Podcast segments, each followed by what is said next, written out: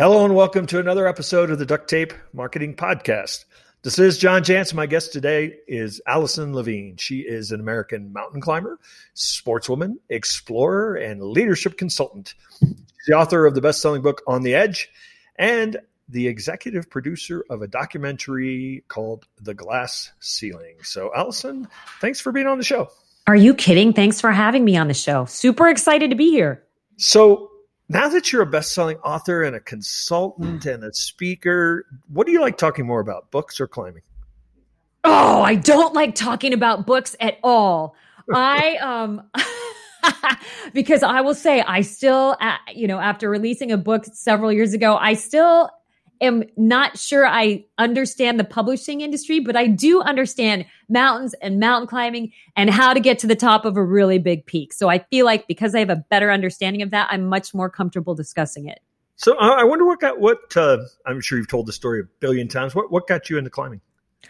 Well, I grew up in Phoenix, Arizona, and as you can imagine, it is oppressively hot there the summers are almost unbearable, even at night. And when I was younger, I was very intrigued by the stories of the early Arctic and Antarctic explorers and the early mountaineers. I think because it was an escape from the, the extreme heat in Phoenix. So I would read books and I would watch documentary films, but I never actually envisioned myself going to any of those remote places because I was born with a hole in my heart. So mm-hmm. I've had three heart surgeries I had my first when I was 17, and that one didn't go so well, but I had another one when I turned 30. That one was successful. So at that point, this light bulb went on in my head, and I thought, if I want to know what it's like to be these explorers going to these remote mountain ranges or to these polar environments, then I should go there instead of just reading about them or watching documentary films about them. And if these other guys can go do that stuff, then why can't I? So I actually climbed my first mountain at age 32. Uh, and I'm 54 now, so I've been doing it for quite a while. So, did you feel? Was there a sense that you had a lot of catching up to do? I did. I I did feel like I had a lot of catching up to do. Like there were so many years of my life that I wasn't able to be active, you know, because of uh, my medical condition and just health concerns. And so I just wanted to go out and live life to the fullest after that. So uh, after I climbed my first mountain, I just thought, okay, what's next? And I slowly built my way up to more technically difficult mountains and higher mountains and then in 2001 was invited to serve as the team captain for the first American women's Mount Everest expedition. So leading that trip in 2001 was one of the greatest experiences of my life. So you know now you're you're a decorated climber. Um, what was the first? Was the the first one more of a hike? you know, that's like, let's see if we can get to the top of this thing. okay. Well, the first mountain I ever went to was Kilimanjaro, which I'm sure a lot of your listeners have probably hiked. Yeah. And it's there, you don't need any technical expertise. You don't need any kind of experience, really. You need some warm clothes and some comfortable shoes. But that mountain for me was in a very important one because that's where I learned that I could keep going even when I felt like quitting. So it was my first time at altitude. Coming from Phoenix, I didn't even own any warm clothes. I borrowed everything from friends. I didn't have a fleece jacket, a Gore Tex jacket, anything. So I borrowed everything except for I bought my own hiking boots yeah. because I wanted to make sure my feet were comfortable. That is very key. and so I I went to Kilimanjaro and I remember summit day thinking, I can't do this. I have a banging altitude headache. I feel so sick to my stomach. I'm pretty sure I'm going to vomit. I'm going to have to turn back. You know, I was on my way to summit. I'm going to have to turn back. But before I turn back, I'm going to just take one or two more steps and then I'm for sure turning around. So I took one or two more steps. Okay, hang on. I know I'm going to have to turn back because I don't feel like I'm strong enough to keep going, but I'm just going to take another couple of steps. And I did. Okay, well, I know I'm going to turn around just just one or two more. Well, eventually I found myself on the top of Mount Kilimanjaro and that's when it really occurred to me that you can keep going even when you feel like you're ready to quit. And you can always take one more step, right? Even when you feel like quitting, you know you can take one more step. Well, that's how you get to the top of a mountain. You just take one more step a bunch of times. So that was a great learning experience for me because every mountain I went to after that, when I felt like I was going to quit, I thought, I've been here before. I felt like this before. I kept going then, and I can keep going now. So I'm guessing, you know, there are a whole lot of people out there thinking, yeah, I'm going to climb Everest. I'm going to climb whatever, you know, mountain. Um, and so those people probably immediately latch onto, oh, you did that? Tell me about it. Right. So you, you yes. sort of naturally have to educate, don't you? Once you've done one of those things, you know, everybody wants you to tell them about it, don't they? Yes. Yeah. And especially Everest, you know, being the highest mountain in the world. And it's not the most difficult mountain in the world. I mean, it's flipping hard, don't get me wrong, mm-hmm. but there's an intrigue affiliated with that mountain. So everyone always wants to know, you know, really what it was like. And is it really as hard as you, you see, you know, in films and stuff? And it is, it is really, really hard. And I think what one thing that makes it so challenging is you know that the further up you go on the mountain, the worse you're going to feel. The higher up at altitude you get. And of course, you know this living in Colorado, the worse you're going to feel. So at the end of the day, when you crash out in your tent and you just feel so relieved that you made it to that next camp, then you have to think, okay, tomorrow is going to be even harder. And the more progress I make, the more uncomfortable I'm going to be. So you have to accept that. Yeah, I uh, my wife and I camped last weekend at about twelve thousand feet, and I you know I've, I felt a little headachy uh, in the morning just for, just at that elevation. so, how did you turn this into a speaking writing career? That's where I was kind of going with that. Was you you naturally were asked to educate? You probably got speaking at schools, you know, things like that. Next thing you know, you are a published author and speaking at large corporate events. Uh, what's what's I know I know I sort of trivialized the path there, yeah. but you know how how does one do that? Well, I was actually speaking at corporate events for several years before I wrote my book. And what happened was, so I'll, I'll go back to the speaking thing in a second. But when I was on stage a lot, I would get off stage and people would say, Oh, we really enjoyed that. Is there, you know, how can we learn more? We want to hear more stories. Do you have anything else? And so I thought, okay, I need to write a book so I can you know, I so I can give people more of what they're asking for, so I can share more stories. So when I'm on stage, I talk about the American Women's Everest expedition and the leadership lessons I learned from that. But you know, I've been to dozens of different, you know, of other mountains and the North and the South Pole. So I wanted to be able to share those lessons with people too. So each chapter of the book is about a different expedition, you know, either a mountain or a polar expedition. It's the good, the bad, the ugly you know, the times where I could barely get through, the times where my teammates had to really save my ass because I couldn't perform well. You know, I I've read a lot of books where people talk about being the fastest and being the strongest and how they really helped pull their team through to success. Well, let me tell you, I had some situations where I was a liability to my team and that's kind of hard a hard thing to face but it's reality. So i wanted to write about the those experiences as well. But i kind of um i with the speaking thing it was just this crazy this crazy experience of being right place right time right? So i always tell people you need to treat every opportunity as if it's going to be your one big break, right? That is a piece of advice that I would like to give to all of your listeners right now. When you get an opportunity, treat it like it's going to be your one big break. So I had been trying to break into the speaking circuit for years and nobody was interested in talking to me. Oh, another mountain climber uh, have you cut off any body parts? no, they're like, we got a lot of mountain climbers. Like, we need something else. Like, we need something more interesting than that. You know, the, Aron Ralston, like, if you saw the movie 127 yeah. Hours, the guy that cut his arm off, yeah. he's a friend of mine and he's a fabulous speaker. But people were asking me, you know, well, we got Everest speakers. We have adventure speakers. You know, you need more than that. Cut off a body part. Give us an interesting story. So, um, no one was really interested. And I'd been pitching myself to all these bureaus and nobody wanted to talk to me. And then there was one bureau in uh, the the DC area, Keppler Speakers, who represents me now. But they said, "Sure, you can come on in and talk to us if you want." So I went in there and I kind of gave them my spiel. So first of all, I will tell you that when I went in there, before I went in there, I went to their website. I looked up every single agent on their website and I memorized something about them. So when I went into the Keppler office and they had all the agents coming into the conference room to meet me, I could shake their hand and be like, Oh, you know, you're Bill Halleck, like go Terps. Cause I knew he was a big Maryland fan or somebody else liked horse racing or somebody else liked the Yankees. And so when every person whose hand I shook, I made a comment about whatever was on their bio or, you know, if it wasn't on their Keppler bio, I went to their LinkedIn uh, profile and I would find something. Oh, you used to work here, and I would comment on them. So I did my pitch, and I was super excited. And they said, you know, we think that you know there's an opportunity we might be able to work with you. And I said, great. And then I never heard from them again.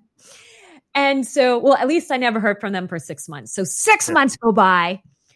And I get an email from this agent, Gary McManus. And he said, Alison, you were in our office about six months ago hey, we have an opportunity for you. And I'm thinking, yes, finally. And he said, I said, tell me about the opportunity. And he said, well, before I tell you about it, what are the chances you could get yourself to Vegas before 7 a.m. tomorrow morning? And I was like, uh, hang on. There's, and it was late afternoon the night before. There was a 10 30 p.m. flight. I said, well, I can get to myself to Vegas by midnight, you know, 1 a.m. And he said, Great, we have 5,000 people showing up at Mandalay Bay tomorrow, and the speaker just canceled. It's the, you know, opening morning speaker for the last of the event. And uh, so I, I was the fill in speaker.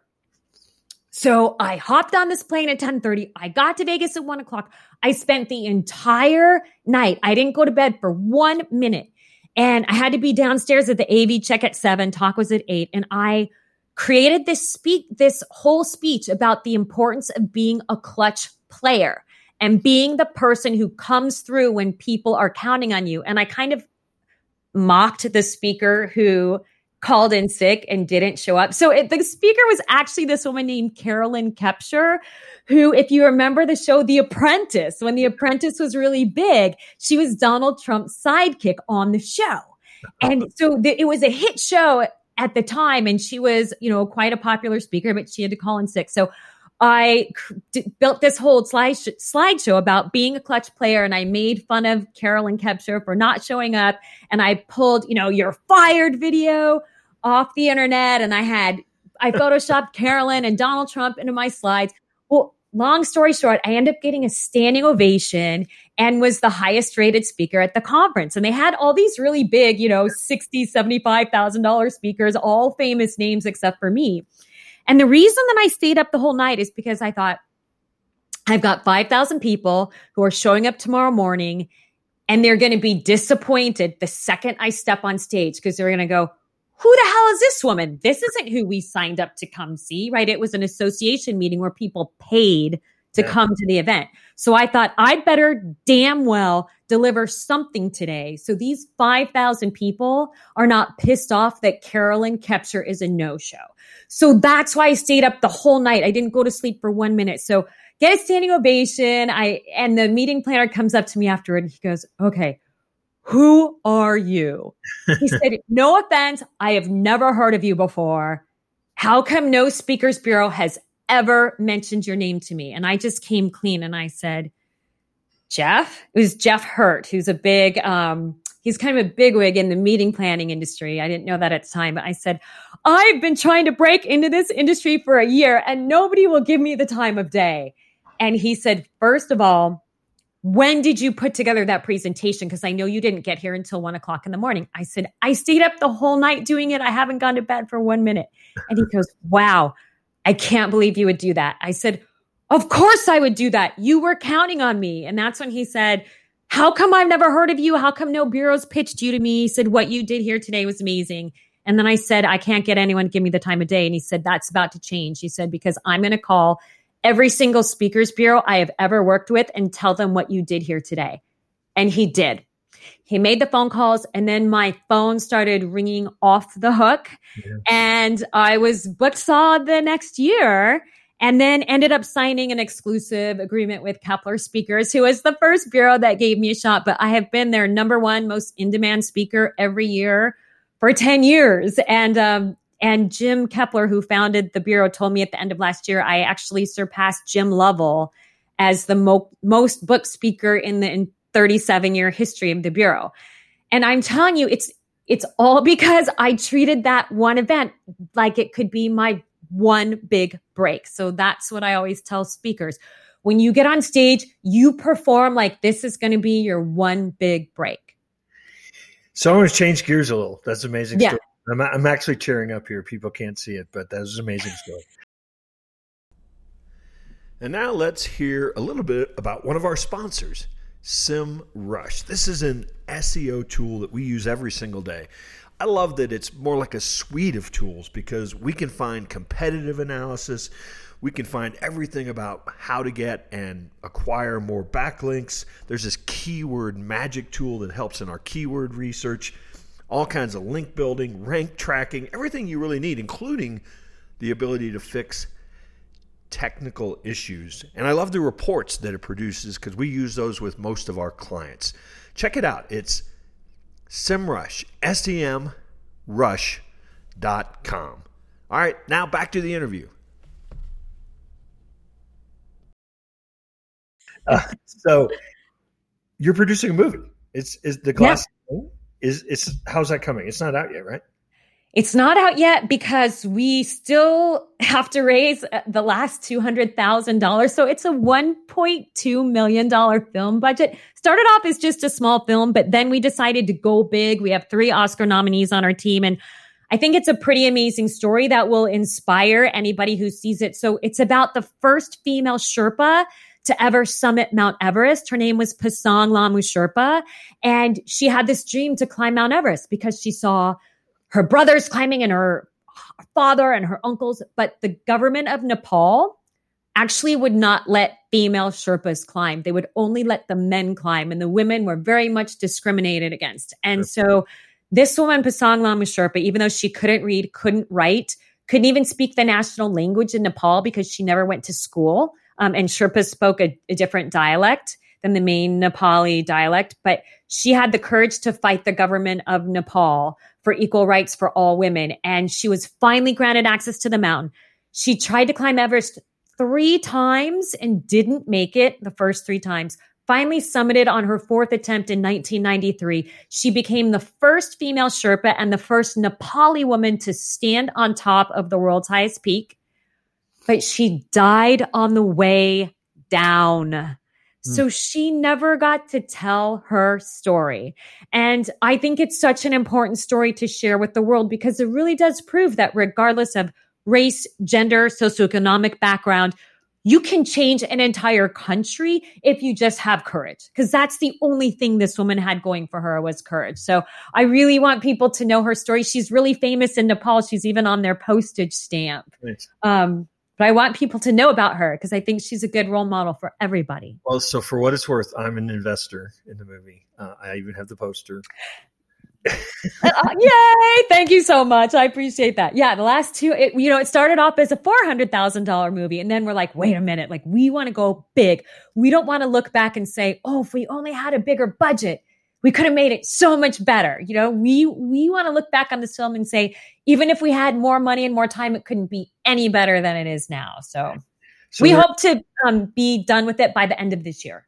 So there are so many, and sometimes almost cliche, you know, metaphors that that translate so well in in just any extreme sport, mountain climbing, to leadership, to business. And I know that you tap many of those, but um, probably my favorite that is so easy, so is there. The journey is often worth more than the destination.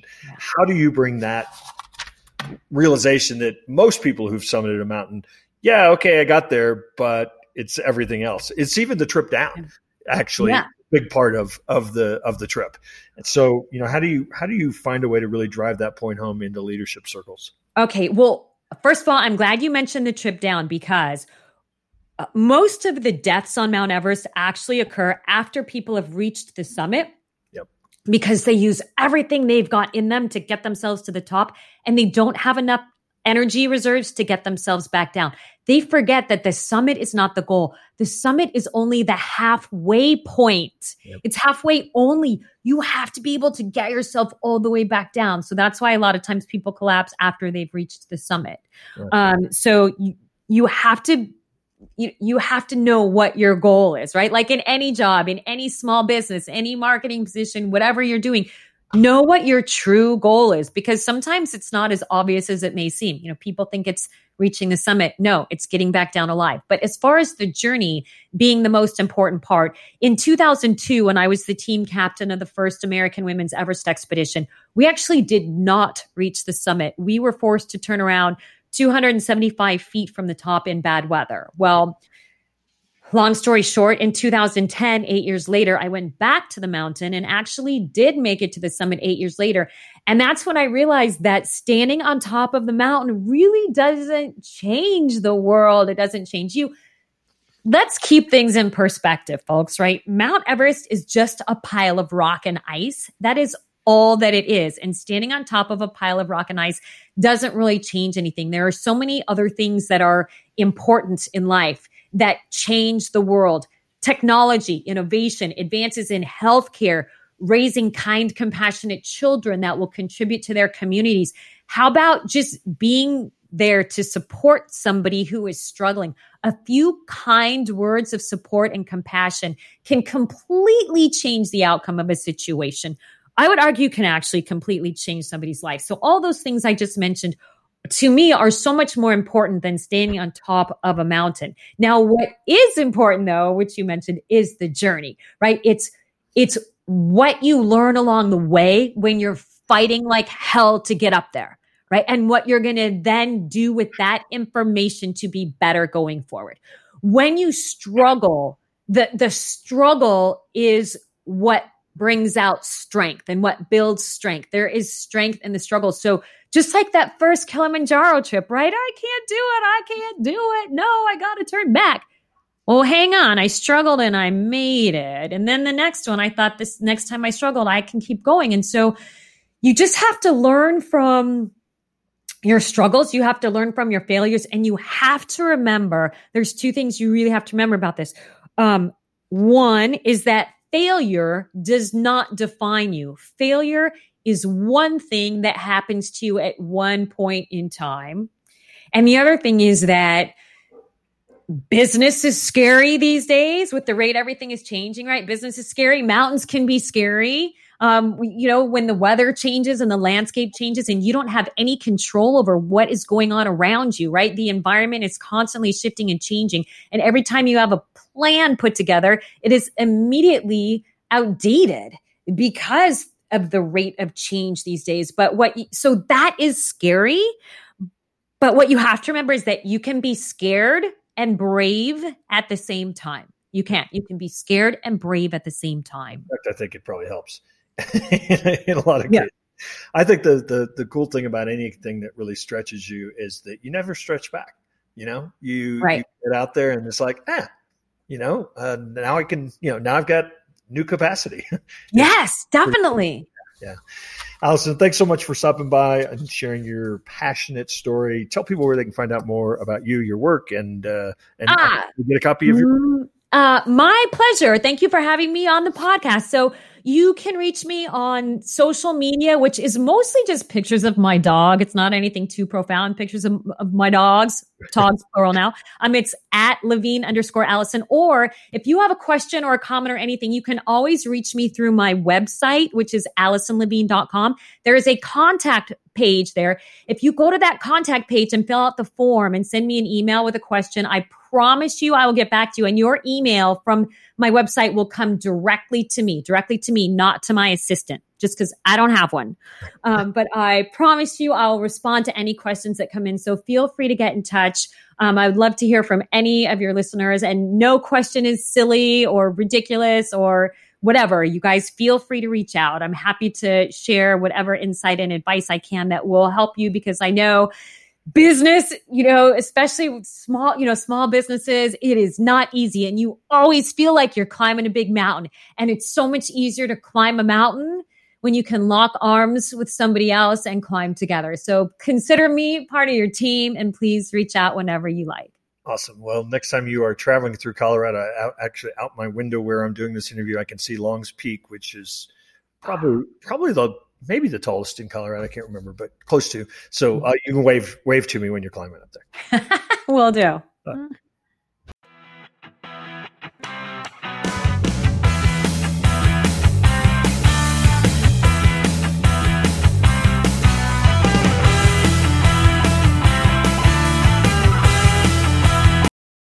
This episode is brought to you by the Yap Media Podcast Network. I'm Hala Taha, CEO of the award winning digital media empire, Yap Media, and host of Yap Young and Profiting Podcast, a number one entrepreneurship and self improvement podcast where you can listen, learn, and profit. On Young and Profiting Podcast, I interview the brightest minds in the world and I turn their wisdom into actionable advice that you can use in your daily life. Each week, we dive into a new topic like the art of side hustles, how to level up your influence and persuasion, and goal setting. I interview A list guests on Young and Profiting. I've got the best guests, like the world's number one negotiation expert, Chris Voss, Shark Daymond John, serial entrepreneurs Alex and Layla Hormozi, and even movie stars like Matthew McConaughey. There's absolutely no fluff on my podcast, and that's on purpose. Every episode is jam packed with advice that's going to push your life forward. I do my research, I get straight to the point, and I take things really seriously, which is why I'm known as the podcast princess and how I became one of the top podcasters in the world in less than five years. Young and Profiting Podcast is for all ages. Don't let the name fool you. It's an advanced show. As long as you want to learn and level up, you will be forever young. So join podcast royalty and subscribe to Young and Profiting Podcast, or YAP, like it's often called by my YAP fam, on Apple, Spotify, Castbox, or wherever you listen to your podcasts.